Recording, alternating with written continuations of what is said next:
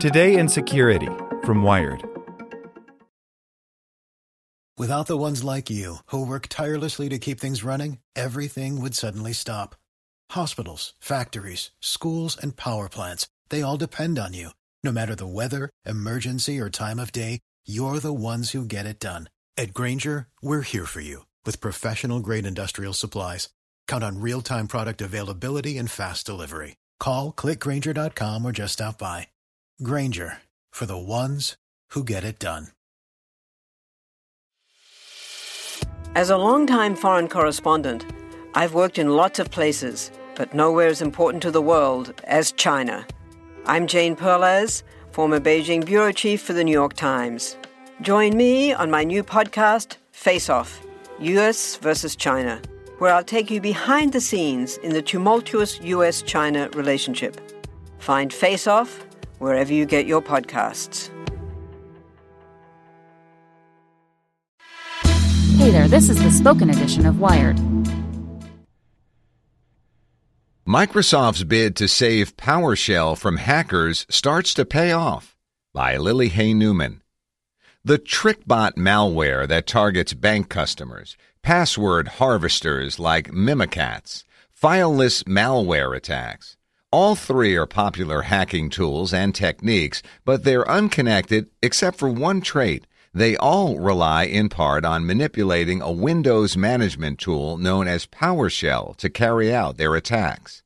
Long a point of interest for security researchers, PowerShell techniques increasingly pop up in real world attacks.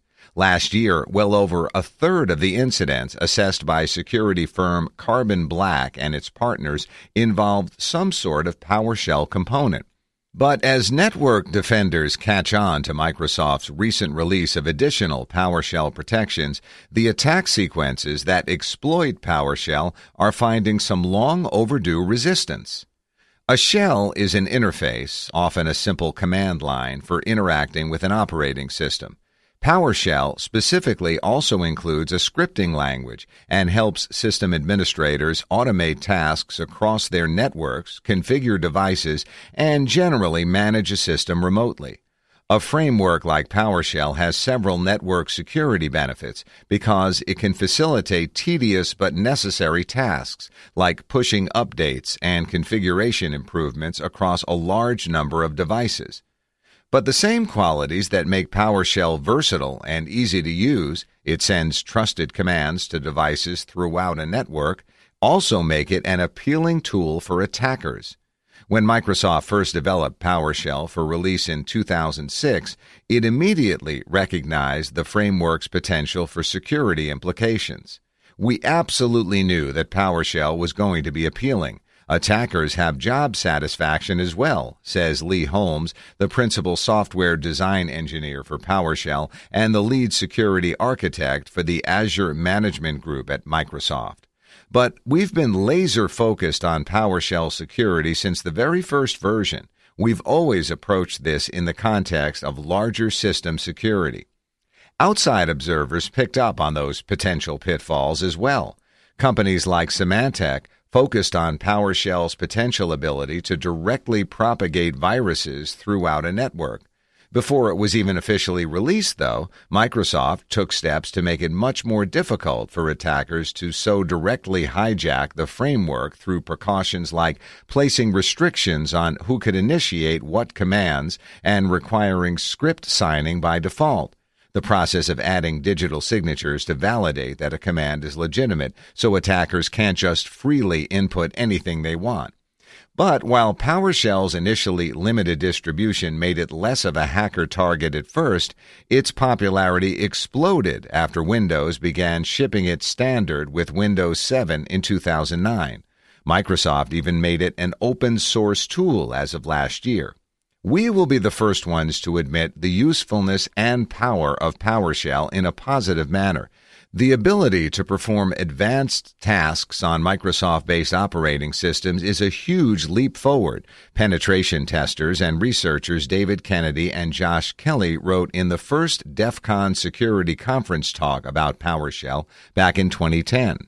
But PowerShell also gives hackers a full fledged programming and scripting language at their disposal on all operating systems by default, which does pose significant security risk.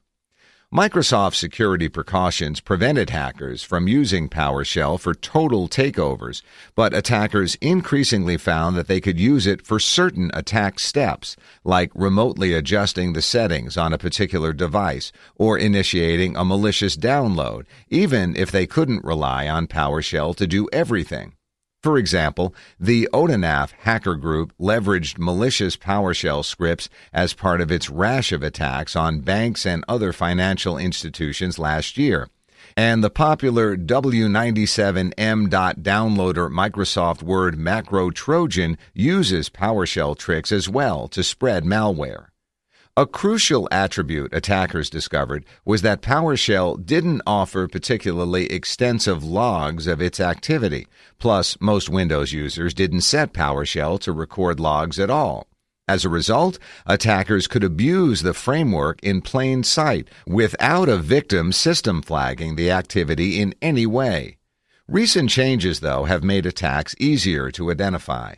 PowerShell 5.0, released last year, added a full suite of expanded logging tools. In one system attack recorded by the response firm Mandiant, which collaborates on PowerShell research at times with Microsoft's team, Advanced Persistent Threat 29, also known as Cozy Bear, a group that's been linked to the Russian government, used a multi pronged attack that incorporated a PowerShell element.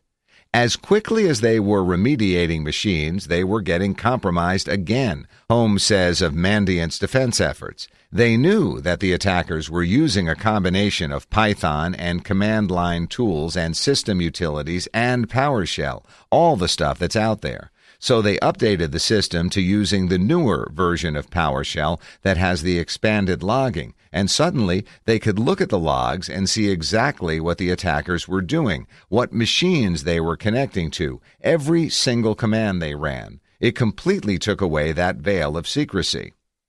While it's no panacea and doesn't keep attackers out, the renewed focus on logging aids flagging and detection.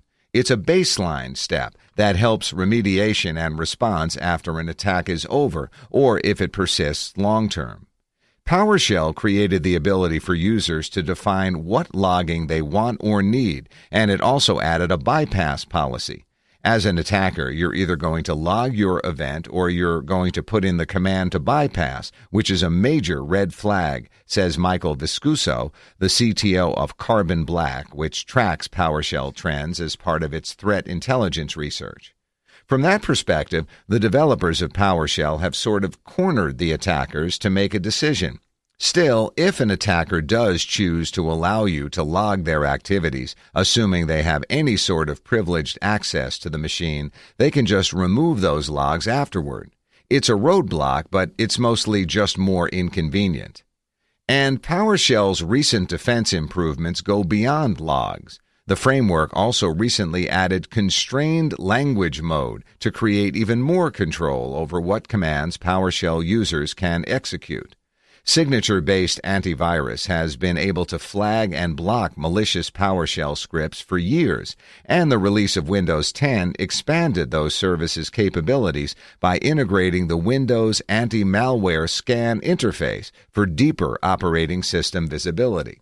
The security industry at large has also made strides to determine what baseline normal activity for PowerShell looks like, since deviations could indicate malicious behavior. It takes time and resources to individually establish that baseline, though, since it differs for each organization's network. Penetration testers, security experts paid to break into networks so that organizations can plug the holes they find, have paid increasing attention to PowerShell too.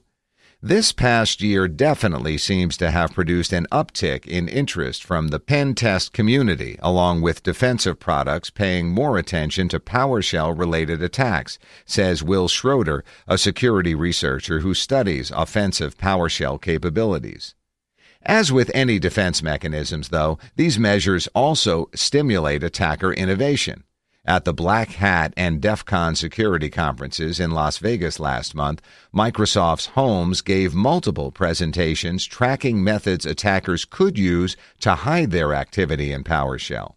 He also showed how customers can set up their systems to maximize tools for gaining visibility and minimize misconfigurations attackers can exploit to shield their behavior. You're going to see more advanced attackers the ones who were using PowerShell as a cutting edge technology four or five years ago start to pivot away from using pure PowerShell into other more obscure corners of the operating system as defensive tactics catch up, says Matthew Hastings, a detection and response product manager at the endpoint security firm Tanium. There's no reason to change my tools, tactics, and procedures if I'm not being caught. But if people start monitoring what I'm doing, I'm going to shift what I need to do in order to get around it. Experts also note that offensive PowerShell techniques have become a fairly typical prefab component of hacking toolkits that sophisticated hackers develop and then pass around the black hat community. I don't envy Microsoft's plight, Carbon Black's Viscuso says. If you talk to system administrators across the world, they will tell you that PowerShell has changed the way that they administer the network in a very positive way. But all the same descriptive words that you would hear a systems administrator use, lower cost, more efficient, you would also hear a hacker use. PowerShell is not a unique target. Scripting languages like Bash, Perl, and Python all have similar traits that are attractive to hackers. But the recent improvements in PowerShell reflect an important conceptual shift in how defenders operate. Where Microsoft and the security industry is moving towards is much more of an enlightened approach to security, Holmes says. You can focus harder on protecting against breaches and defense in depth, but the enlightened approach is to assume breach and build the muscle on detection and remediation Make sure that you're really thinking about security end to end in a holistic manner. Of course, assaults on PowerShell will evolve as well, but at least now it's a real race. Ohio, ready for some quick mental health facts? Let's go. Nearly 2 million Ohioans live with a mental health condition. In the U.S., more than 50% of people will be diagnosed with a mental illness in their lifetime depression is a leading cause of disability worldwide. So, why are some of us still stigmatizing people living with a mental health condition when we know all of this? Let's listen to the facts and beat the stigma. Ohio, challenge what you know about mental health at beatthestigma.org.